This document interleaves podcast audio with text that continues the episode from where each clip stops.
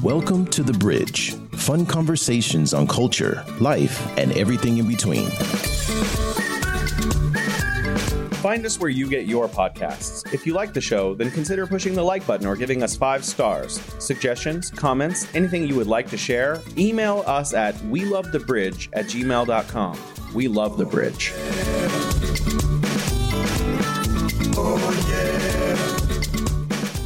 Welcome to the bridge. My name is Jason. Today we have a special guest. Professor Josef Gregory Mahoney is a professor of politics and international relations at East China Normal University, a fellow at the Hainan CGE Peace Development Foundation, executive director of the International Center for Advanced Political Studies, and associate editor at the US based Journal of Chinese Political Science. He was formerly a university professor in the United States and a public health officer with the U.S. Centers for Disease Control and Prevention, or CDC. His writing and comments regularly feature on various media platforms. Welcome to the show, Professor Mahoney. Thank you, Jason. We'd like to get a little personal, human. Could you tell us a little bit about how long you've been in China and what brought you to China? Well, it's complicated because I think a lot of people they come and then they leave and then they come back. Mm-hmm. So, uh, I presently I've been in China uh, since uh, 2010. Mm-hmm. But the first time that I came to China was 1998, mm. and I lived in uh, Shenyang, up in Liaoning province. Mm-hmm. Um, and then uh, later, I lived for a bit in uh, Guangdong, down in mm-hmm. Maoming, working at the time for uh, Sinopec, uh, one of the Chinese national oil companies. Went on and did my doctoral studies, and um, um, my interest in, in my doctoral studies was related to China.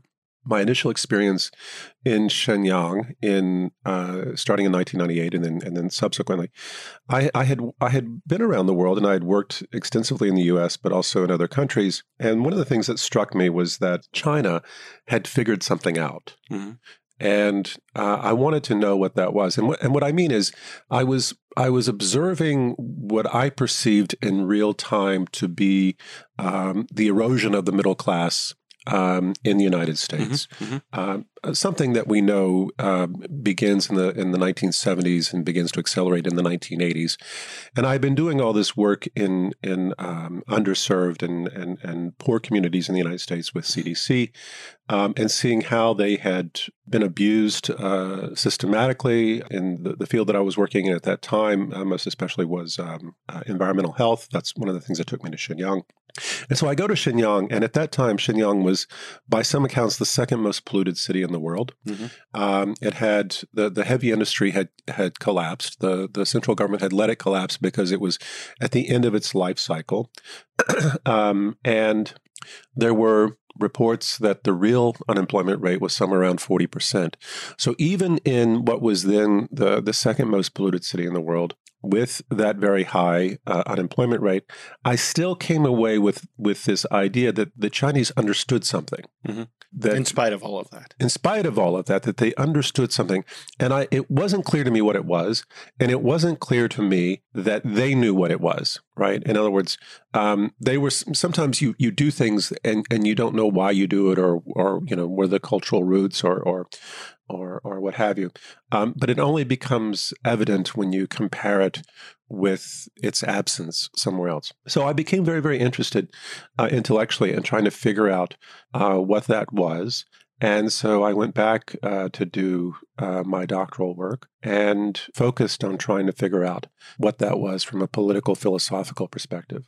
And um, that's what led me down the rabbit hole, led me, uh, for better or worse, uh, to, to Marxism. And um, that led me to political activism, as well as being a professor in the US. And then that led me to being uh, bought out and blacklisted from my last university in 2009. It's always a good idea to get tenure before you become a Marxist. Well, you know, sometimes you do things backwards, but they uh, they still work out all the same.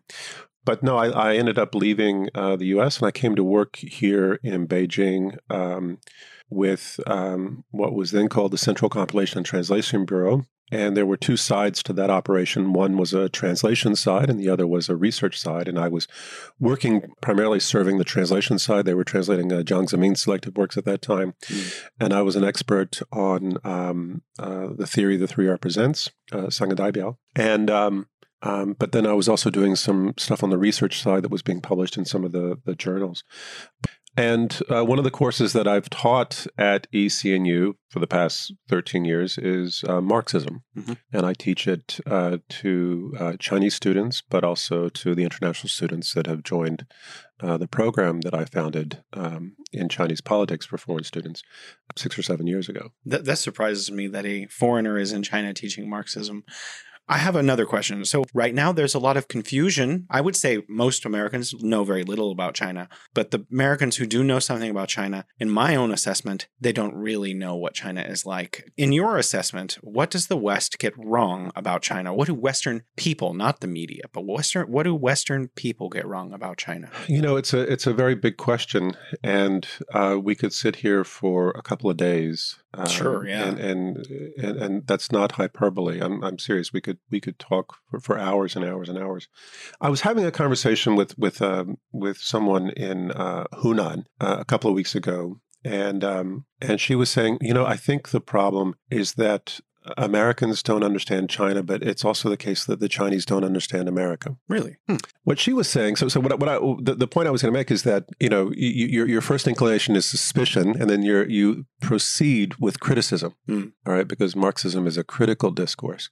And my, my first response to her was to say, actually, I think the problem is that Americans don't understand themselves in some cases the Chinese don't understand themselves. I mean, we we both create sort of these uh, cultural images or paradigms, and we assert these. Now, in in the U.S., that that happens, but the U.S. of course has become incredibly fragmented. Okay, you're you're a Republican, you're a Trump Republican, you're this, that, and the other. We have all these labels, but in fact, people have been fragmented into smaller and smaller uh, groups.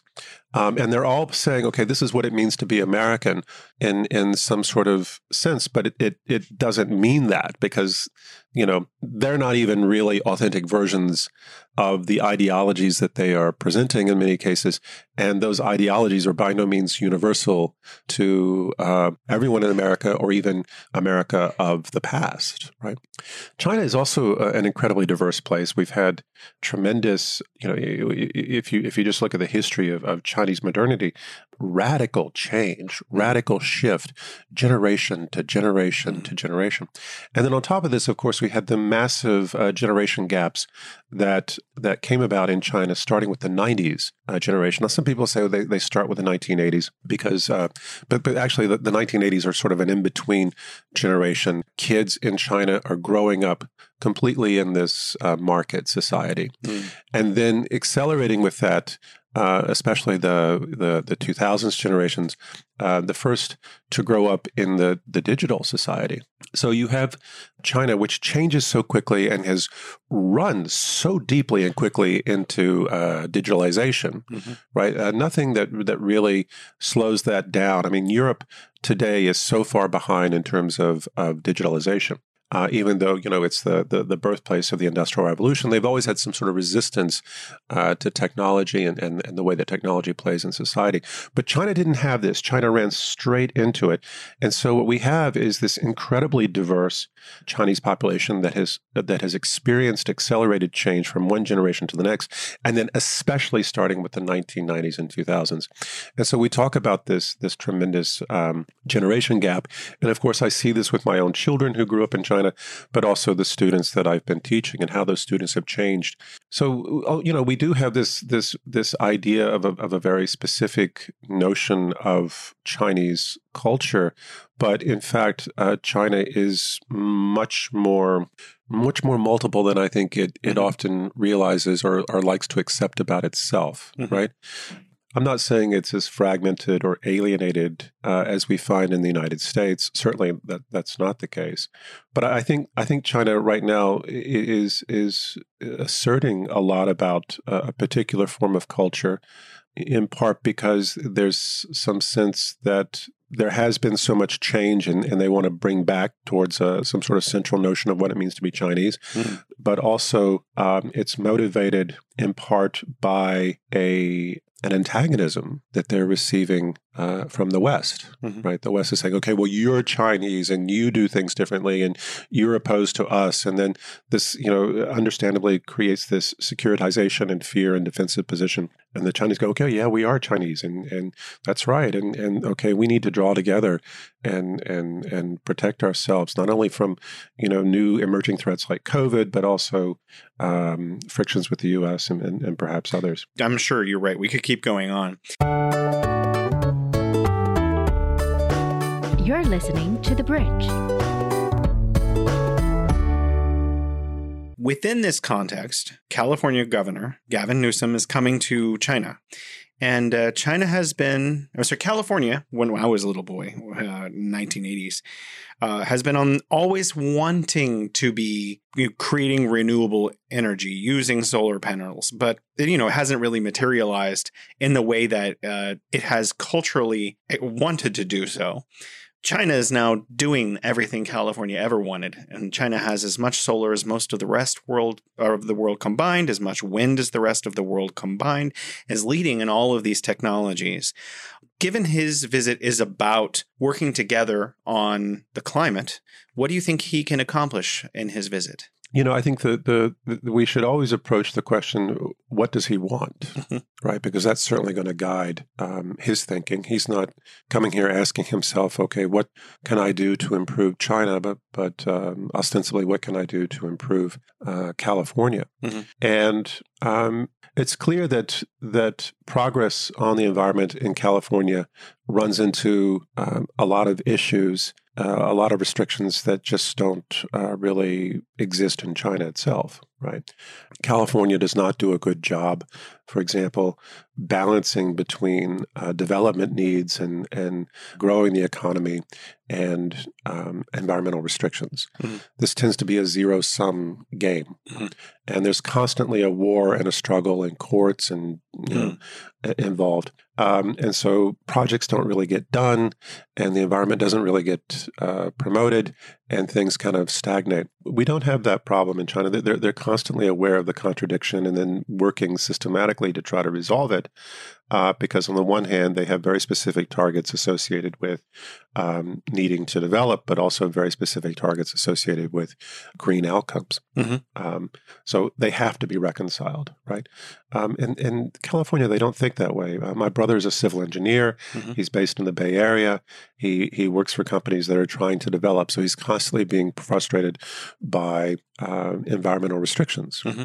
Um, I believe bees are now fish in California legally. But uh, clearly, we live in a much more globalized world. And if you're a governor, you need to try to burnish your foreign policy credentials, and it's very hard to do that. Um, but I don't think that's the only thing driving him. Um, because if you're an American and you're interacting officially with China today, you you're opening yourself up to a lot of criticism, and indeed he's been criticized extensively in uh, the American press for engaging mm-hmm. uh, with China so I have to I have to say, well, maybe he has these aspirations to be president, and maybe he's miscalculated politically. But at the same time, i have decided to take him at face value that he cares about the environment, and I want to do that. I, am not always pes- uh, optimistic, but but uh, uh, I'm not going to be completely pessimistic here. And I think I think he realizes, and I think a lot of countries realize um, including uh, the Republic of California, that um, that if you want to make progress on the environment now, if you want to make progress in transitioning to to green energy, if you want to have access to these technologies and, and these products, uh, as well as this vision, if you actually care about climate change on, on a global level, but also the local level, then you have to engage uh, China that might make you unhappy. For example, this past summer I was I was in Europe um, uh, doing field work, and almost everywhere I went, because of the energy crisis related to the the conflict in Ukraine, you now see uh, houses covered in solar mm-hmm. panels. Mm-hmm. Yeah. Where did those solar panels come from? Mm. they came from China, mm. right? Now is is um, um, is the um, is the uh, EU government um, unhappy that they depend on China for uh, green products and and and Germany certainly doesn't seem they're they're happy, but they are importing for the time being.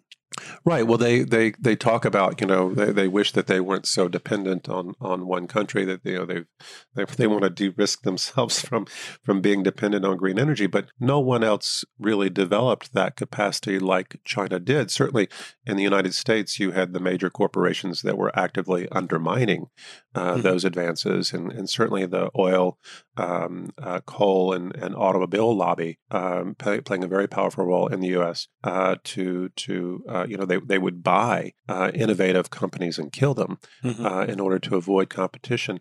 And of course, this year uh, you have Biden who has um, uh, expanded uh, oil production and consolidated uh, America's position as the leading oil producer in the world. Um, you know, he came into office and he shut down the pipeline coming out of Canada, and a lot of environmentalists were happy.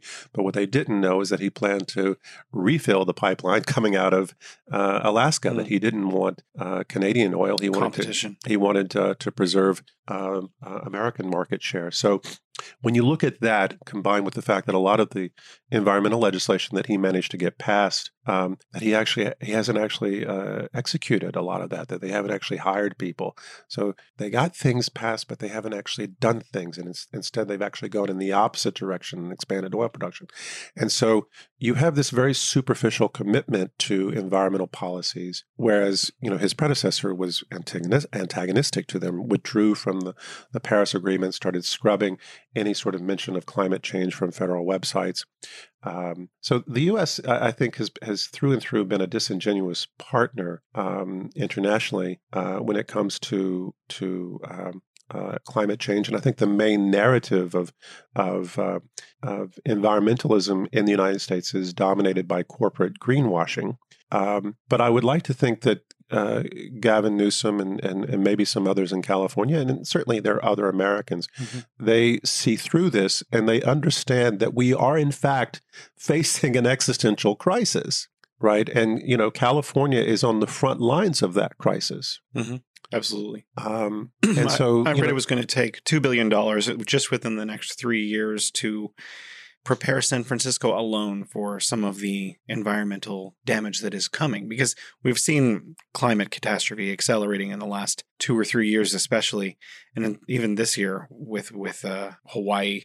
Even here in China here in Beijing Mentougou on the west side there was so, so severe flooding. There's flooding in different parts of Europe now well, let's be clear. There, there was this. So, you know, I was born in 1970, and I remember, you know, the environmentalism of the 1970s and the mm-hmm. 1980s, and that environmentalism was always expressed, or at least understood, in a cultural context as doing the right thing. Okay, this is the right thing to do. This is the moral thing to do. This is, you know, good, clean, healthy living. Mm-hmm. Right, and and a lot of people said, uh, you know, uh, that's the right thing for you, but that's not necessarily the right thing for me. Mm-hmm. Right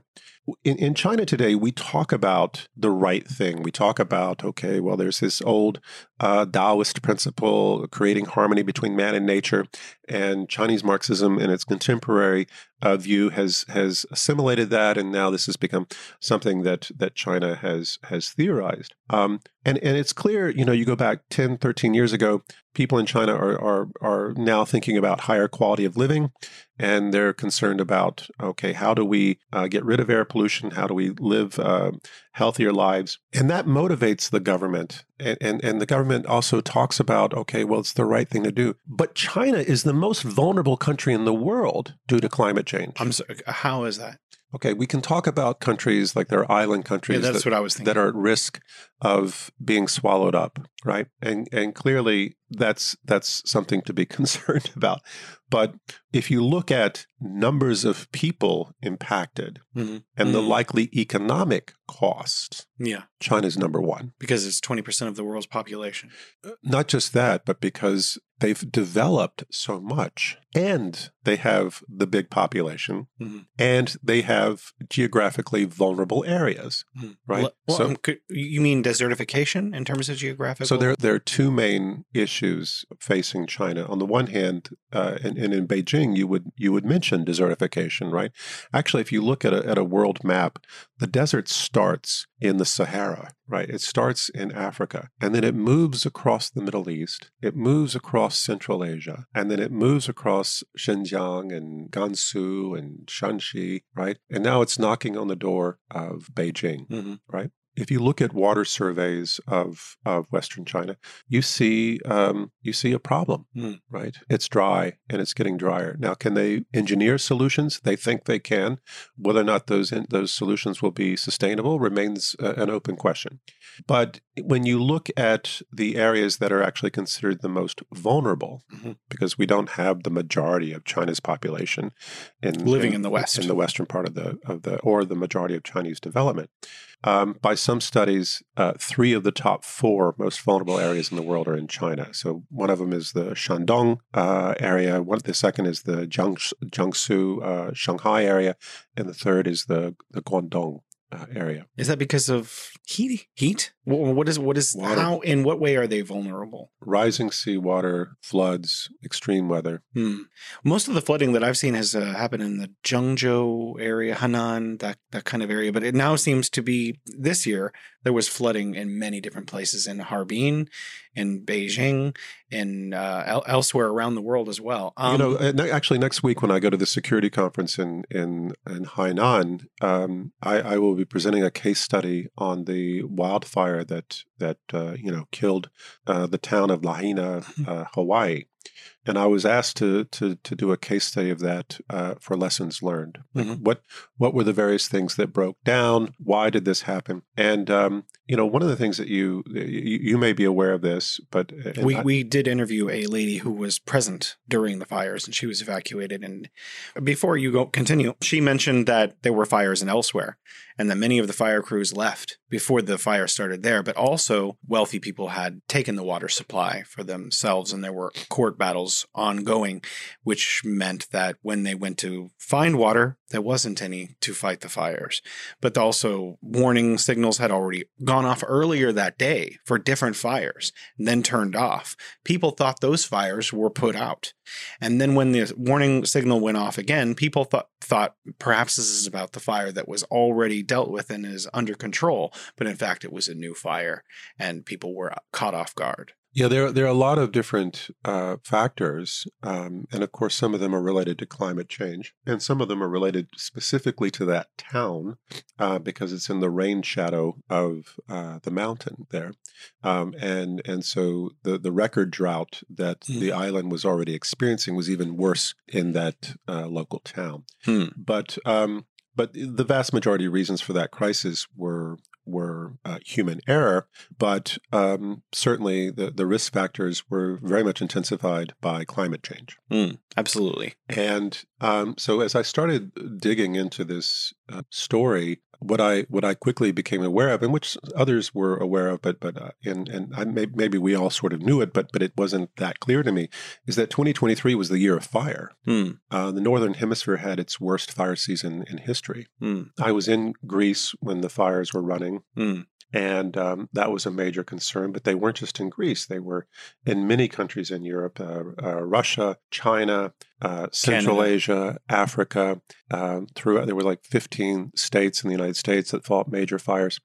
So um, this is this is the the phenomenon, the new phenomenon of, of global warming and climate change. And it's certainly a major problem in California. Mm, right? Every so year. It's, it's, not just okay. We have drought, or we have uh, extreme weather, or we have rising waters, but we also have massive fires that are causing billions and billions in damages. And it's it's simply not sustainable. So whatever the, the the positive impulse whatever is really guiding people to say okay well we need to do this because it's the right thing to do i don't think that's really driving policy now. Mm-hmm. i think this is what we have to do to survive. Mm-hmm. insurance companies are certainly thinking that. Well yeah certainly. And, and you have major interest um, you know who are no doubt uh, pr- pressing newsom. Okay what are you going to do to make sure that uh, my property isn't ruined? Mm. you know what pretty. In, in, in, other words, it's we can talk about it in politically positive ways, but it's really about survival now. Mm-hmm. So we with the the dynamic or the, the outlook has completely shifted from we should do something about this to if we don't do something about this, this affects the wealthy, the people in power, the people who who have interest and affect politics. Well, they own most of the stuff that's going to get ruined. Right. So. You're listening to The Bridge. This kind of went off from my original thought pattern, but China has been doing better in terms of environmental conserv- conservation. It's created a national park system. The United States created the first, you know, major national park system in the world. But now China is doing the same thing. Uh, certainly, California has a great deal of of parks and, and preserved areas. Uh, Yosemite, I believe, is in California, although I think Yellowstone was the first national park.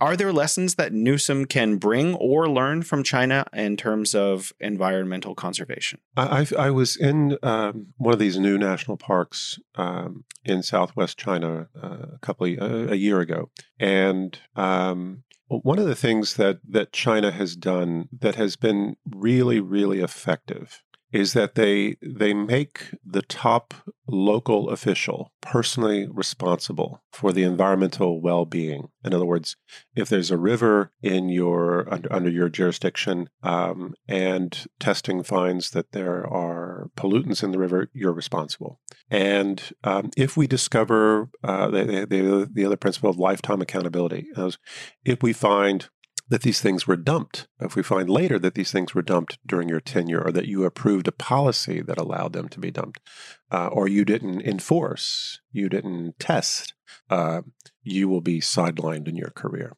So this, more than anything else, has has made um, people responsible. If you want to continue your career, if you don't want to be drummed out, if you don't want to be humiliated, if you don't want to lose your position, um, then you have to prioritize uh, the environment.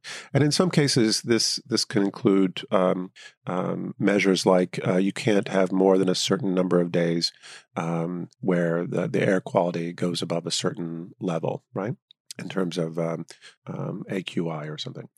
So that was that was one of the major reforms that that were put in place that uh, then um, where we really began to see um, local areas clean up their act. And in fact, it, it, it, it was so effective, it created some problems.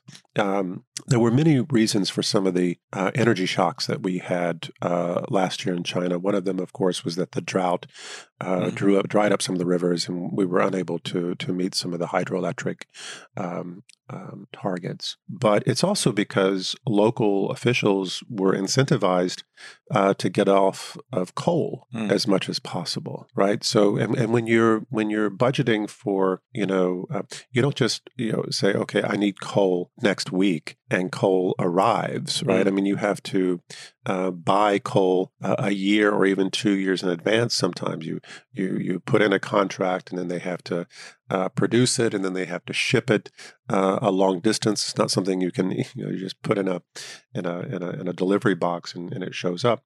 So uh, so people were were moving maybe too aggressively off of coal, and then of course we've had uh, the COVID shocks. Um, which have created a lot of instability in uh, global markets and manufacturing. So some years were boom years where we, we, we produced much more than we anticipated, and some years were lean years. And so because things have been so inconsistent, and because they're also being very aggressive about trying to move off fossil fuels, it was difficult for them to really accurately predict mm-hmm. a year or, or, two in advance. And so this this created uh, some of the problems we saw last year with with, with some of the uh, energy crunches and, and blackouts. Um, and then on top of that, of course, we had a very very hot summer, and people were using their their AC and, and other um, uh, energy uh, intensive um, uh, devices. So the the um, the, the key is um, how what what could uh, Gavin Newsom learn from this? He he doesn't uh, he's not sitting on top of a of a, um, of, of, a political system like the one that we have in China. Mm-hmm. He can't. Um, he can't create laws that create personal accountability. For, he can't impose that kind of discipline yeah, on on, on local officials. States. But I think I think what he can learn from China is is um, let us say two things. Mm-hmm. The first is that there is a comprehensive vision and strategy at work, the likes of which he has not yet imagined. Mm-hmm. That he hasn't even that he can't imagine is is possible for China, and that even in his wildest dreams, he hasn't imagined for California. Mm. So perhaps you need to take the high speed rail from Shanghai to Beijing and look out the window because you will see an enormous amount of solar everywhere on farmhouses, on top of apartment complexes. So maybe just being exposed to it might give him a new outlook. I think if he's if he's really paying attention, he needs to say, okay, what are you guys doing, and how are you pulling it together, and what are all the different facets? Give me as as as much as possible the big picture. This will be difficult for an American to do because Americans tend to have a certain type of hubris. They tend to think that they're in a certain position in the lead, and they tend to doubt anything China does. But he can't even imagine all the things that are happening here on every level in almost every county in China, right? He needs to get an understanding of, of, of that. And then the second thing he needs to understand, and this, this is what will be difficult for him, but, um, and it will be the most difficult thing for the U.S. to, to, to deal with. The, you know, China's party state system um, uh, the party, and, and I'm going to use the right word here, although some people would be a little, um, what do you mean by that? The party has a militant culture. Mm-hmm. All right, it, regimented, hmm? like very regimented. They have they have they have a militaristic, not not militaristic in the sense, okay, let's go kill people, or you know, let's invade Afghanistan or sure. uh, Iraq, or you know, um, but they have a militant culture. And what what I would suggest to you is that, it, and uh, uh, this isn't this isn't theoretically the right word, but I think it expresses what I want to say, mm-hmm. which is, let's imagine that you're facing an existential threat. Mm-hmm. Let's imagine that the future of your children is in doubt. Mm-hmm. Let's imagine, as science suggests, that outbreaks like COVID 19 correlate with climate change. Let's imagine that uh, the wars in the Middle East, but also the war in Ukraine, is in some way related to energy and climate change. Mm-hmm. Let's imagine that each one of these new events, as climate change continues to get worse, as everyone tells us that it is, despite all the considerable attention that's paid to it, as, as it continues to get worse, that it creates these new crises that make it even more difficult mm-hmm. for us to deal with it, mm-hmm. right? And then let's imagine that you are the responsible government of China and you realize that a very large number of your people are not only worried about it, they're actually vulnerable to it, mm-hmm. right? Now, let's imagine that you have to put together a um, militant response. Mm-hmm. This is, uh, uh, you know, anytime China is facing a threat to its national security or to its sovereignty, it responds uh, militantly, mm-hmm. right? So I think what we're seeing with China's commitment to addressing climate change is a militant response. And this says, okay, we're and this isn't the term that they use, but but you know, in, in the U.S., if we have a state of emergency, mm-hmm. they'll declare war on something. Right. Well, th- that tends to be a lot of silly this, silly that, right? Because uh, sometimes they create wars so that they can they can declare wars on them. In in the case of um, China, I think that there's this there's this sense that there's a that there's a state of emergency, mm-hmm. and the government doesn't always present it that way because they don't want to induce panic. Right. But but the way that they're organizing and responding is with that type of urgency mm-hmm. and that type of commitment, we have a, a, serious problem that we have to address for our well being and the well being of our children. Okay, it's not really open to discussion or moral questions or can we afford it? It's all right, this is what we have to do. And that's the message that I think Gavin Newsom really needs to understand. Mm-hmm. That, I mean, I agree with you completely. I think I want to make the your answer more challenging for you though, because in China you have five year plans and you have political stability of leadership, whereas in the United States, due to the election cycles and uh, and because people are changing positions, leaving, there's a lack of ability to implement long term planning in the way that it exists in China. I mean, certainly I would like Gavin Newsom to see what you're describing so that long term planning could be a realistic way for the for US politicians to deal with things. But I think it might be especially challenging in the case of the United States, given the manner in which our political system works for plans that are created under one administration to be continued into another administration. You don't have to answer that question. Well, I would say Oh, that there, there, there are two or three things to talk about here, and, and it will take us in, in different directions. But uh, the first is uh, the U.S. does do some long term planning. yeah? Yeah. I'm sorry, I don't mean to. Yeah, go ahead. Go ahead. Explain. So, for example, the U.S. turn against China starts with Obama, Right. The And it pivot accel- to the Pacific. and it accelerates with Trump, and we see continuity with Biden. yes. All right. That, that is a good example. So, and we see a, a strategy that has been unfolding piece by piece, right? I'm not saying that each one of those presidents had the same exact vision, but they have been following. Uh, there's there's been a logic to what they have done. Concern about the growing economic. Now that's probably being driven by defense analysts and major corporate interests, right? But those shape policy, and they also have groups in like DARPA and others that you know provide a lot of continuity from one uh, administration to the next. If you look at that and say, okay, well, the United States starting it really accelerates with with Trump, but it was it was even taking place in some respects before Trump has demonized China Mhm. and focused the American people on China as their biggest threat. Hmm. It's not um, their own inability to work together and solve problems. It's not a constitution that can no longer be reformed. It's not uh, the fact that nobody trusts their own leaders or government, or um, it's not the fact that their government is unable to put together policies that save lives, and instead we lose a million and a half people during COVID. It's those aren't the problems. The problem is China, all right, and that that has been something that has endured, and indeed it, it, it, we saw a similar phenomenon during the Cold War between the United States uh, and the Soviet Union. Hmm. But the let us imagine that instead of people being concerned about China, that they were concerned about the real danger, Mhm. right? In other words, that our real danger isn't China. The real the real danger is ourself and our the, the fact that we have the highest per capita pollution in the world. That proportionately, we, the United States has contributed more to the Anthropocene than any other country. Um, and that even a lot of the pollution that's produced in China, a lot of it is to produce products that are used by Americans Hmm. right? So, um, and the only way that we're going to actually deal with this problem, because for years our companies and our culture and our and our government uh, uh, denied that it was a problem and even worked to suppress green development. The only way we can deal with this now is to work with China. That was China's not the enemy, but working with China is the only way we're going to save ourselves. What if that became the message? Because that's that's reality.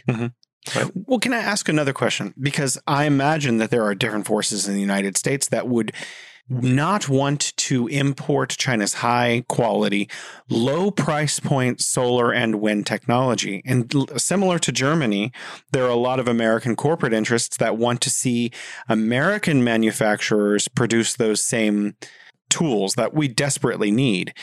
Do you think that Gavin Newsom, California, or other politicians across the United States are willing to set aside these corporate interests and put the crisis of climate change first to import this needed technology now?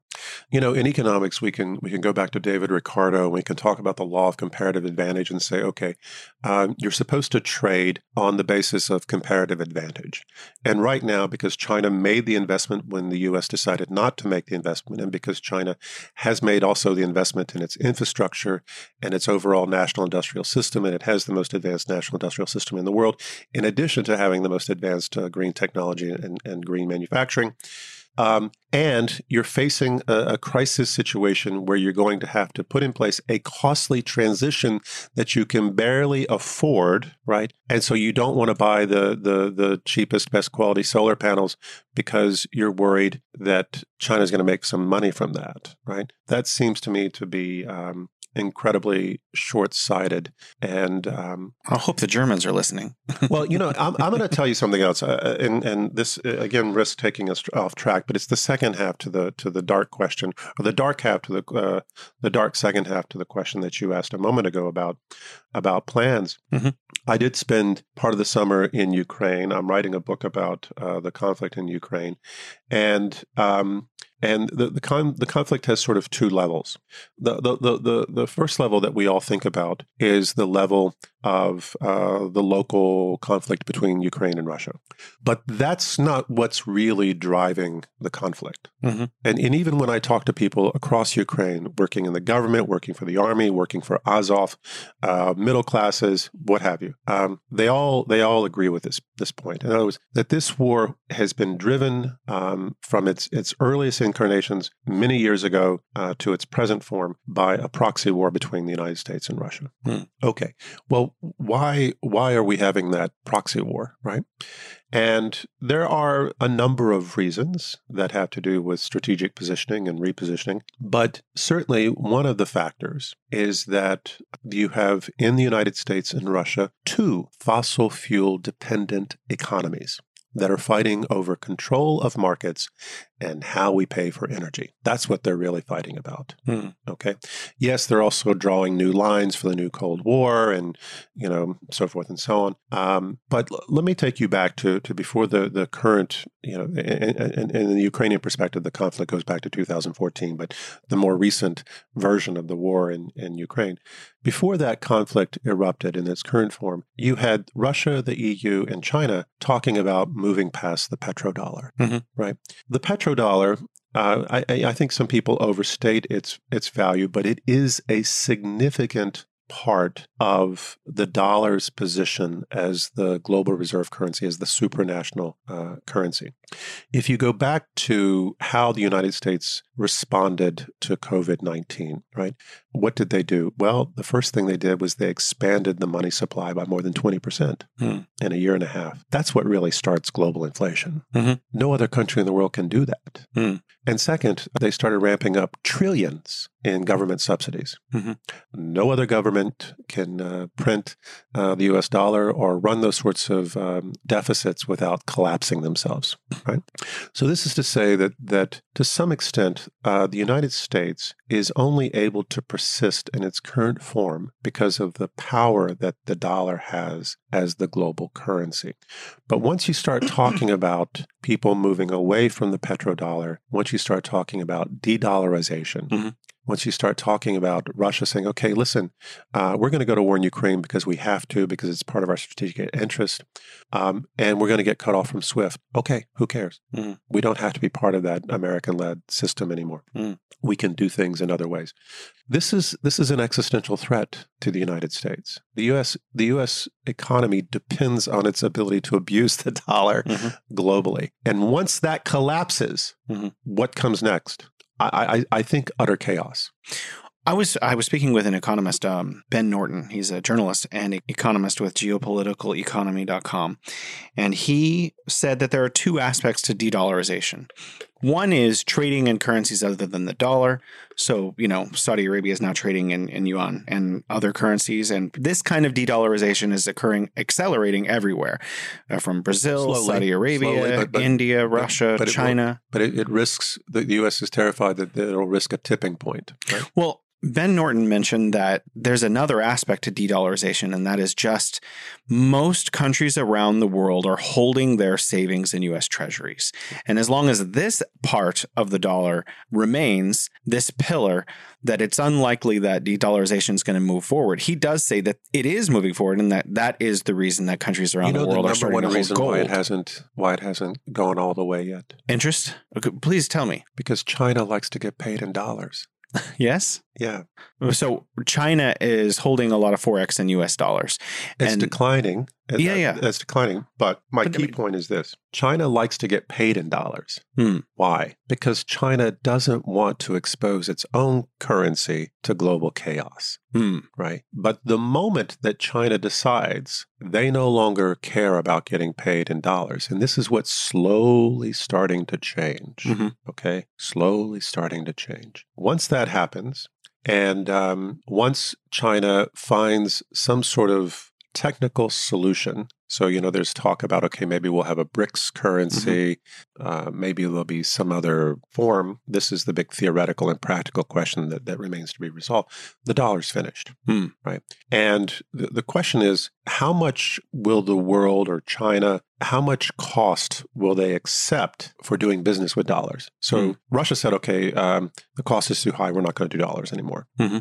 China, the cost of not using the dollar right now is still greater for China than using the dollar. Mm. But if the United States continues to abuse its position and abuse China, then why stay married to the dollar? Right? right. You can you can turn on a dime and come up with a different policy. Mm-hmm. And that's the tipping point that I think that we're inching closer to, but it's a tipping point that that could have a cascade effect. Right. In other words, once we reach a certain tipping point, then we'll go over the edge mm-hmm. and then things will accelerate. Now, I think the US understands this.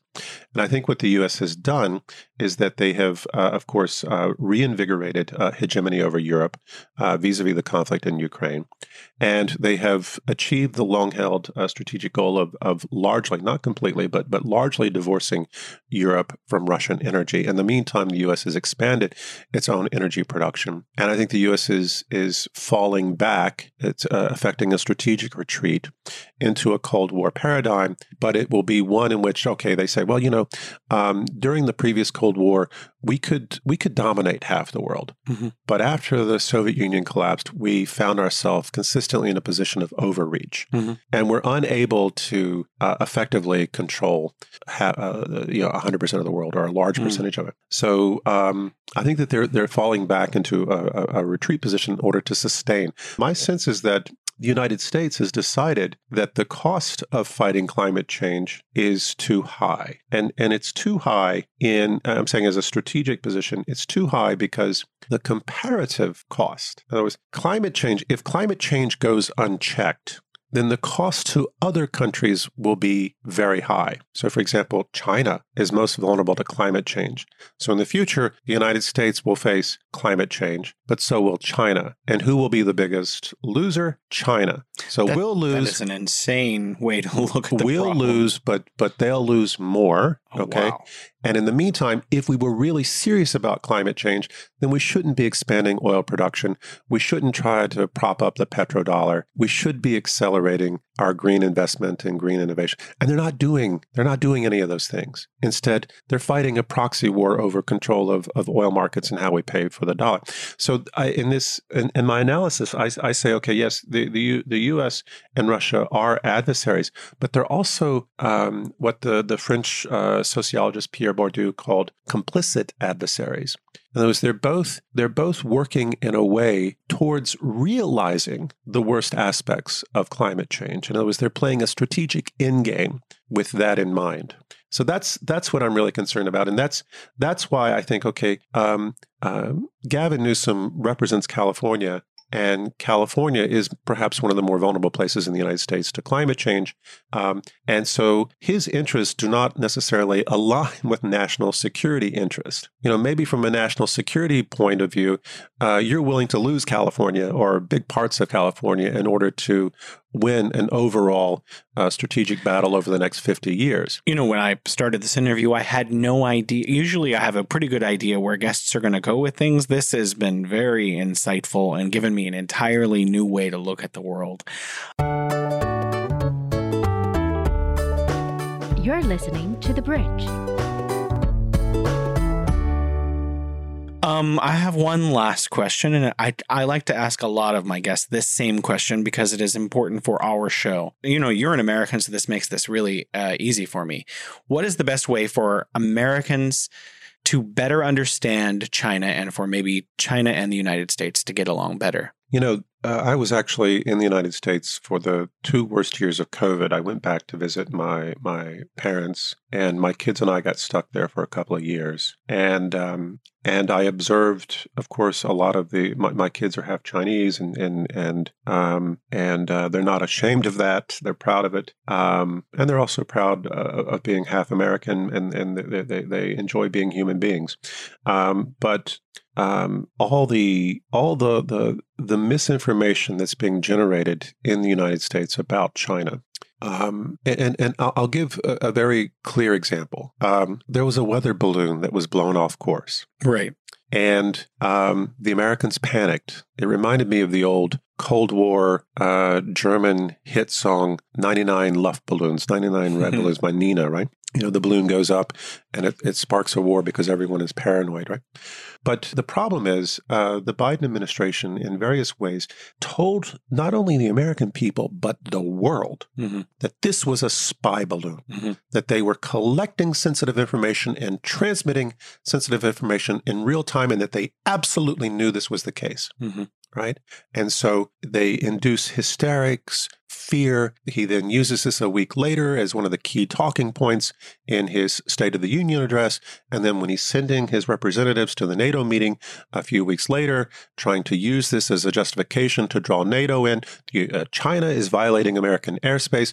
China is also thinking about selling weapons or lethal assistance to Russia to use against Ukraine, which is a threat to Europe. Therefore, NATO has an obligation to expand its remit to include China. Right. So this was the the, the and it turns out, um, and and this isn't this isn't me. This is General the Pentagon. This is General Milley, the, yeah. the, the the chairman of the Joint Chiefs of Staff, who basically concedes a few weeks ago. Yeah, it, it wasn't a spy balloon. It, it was a weather balloon. Mm. It it wasn't transmitting sensitive information. It wasn't being controlled remotely. In other words, he lied. Mm-hmm. He lied. He he created lies out of whole cloth and told lies to the world and created all this. When you have that kind of person, and, and, not just him, his predecessor did the same thing. You know, we, we know this because he says all these lies about his communications with Xi Jinping in China over COVID. And he confesses to Bob Woodward that that no, China had been candid about it and had, had, had warned him and said blah, blah, blah, blah. And instead he turns around and, and creates all these false narratives about COVID in order to um, try to bolster the American position and demonize China. It, I think it's very difficult for for people to even begin to have an understanding. I was working uh, because we got stuck there. I, I connected with the local Confucius Institute in my hometown, and then COVID hit, and so the, we were working from home. And then the Tennessee uh, state legislature uh, decided to make Confucius Institutes illegal mm-hmm. because they were considered to be communist fronts invading America and spreading Chinese communist ideology.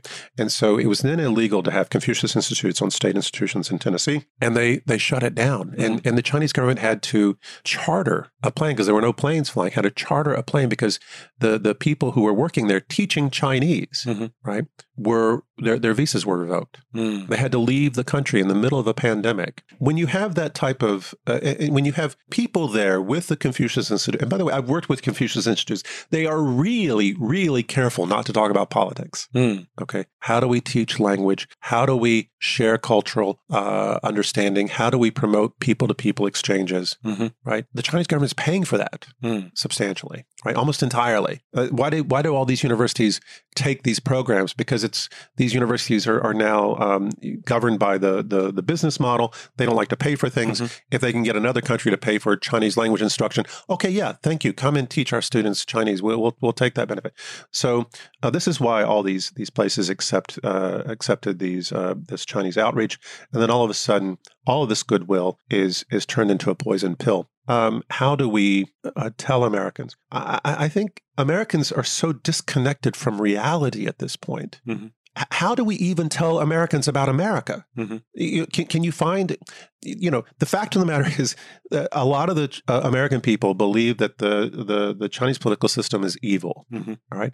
But they also believe that their own government is evil. Mm-hmm. You know, how do you convince Americans that their own government is is is or isn't evil? How do you convince them uh, of anything at this point? I, I don't know, mm. right? Do you uh, get them to come to China? Well, they don't want to come to China right now like they used to. Um, um, they don't want Chinese coming to America like they used to. There's there's so many restrictions now on uh, Chinese scholars or, or, or other people going. Uh, they're, they're, people are not welcome. They're not made to feel welcome.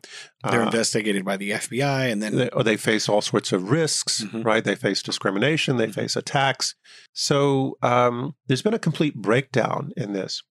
And uh, I, I was at this meeting yesterday, this BRI meeting, and I was talking to a scholar from Melbourne, Mhm. and he was saying, you know, China really needs to do a better job uh, explaining its position. And my, my response to him was, no, I don't think so. Mhm. China has become a lot more sophisticated uh, in terms of telling its what it's doing and telling its story, and and it's even I think gotten into a position of, of overkill, like trying too hard to tell its story. Because uh, the fact of the matter is, the story is just falling on deaf ears. Mm.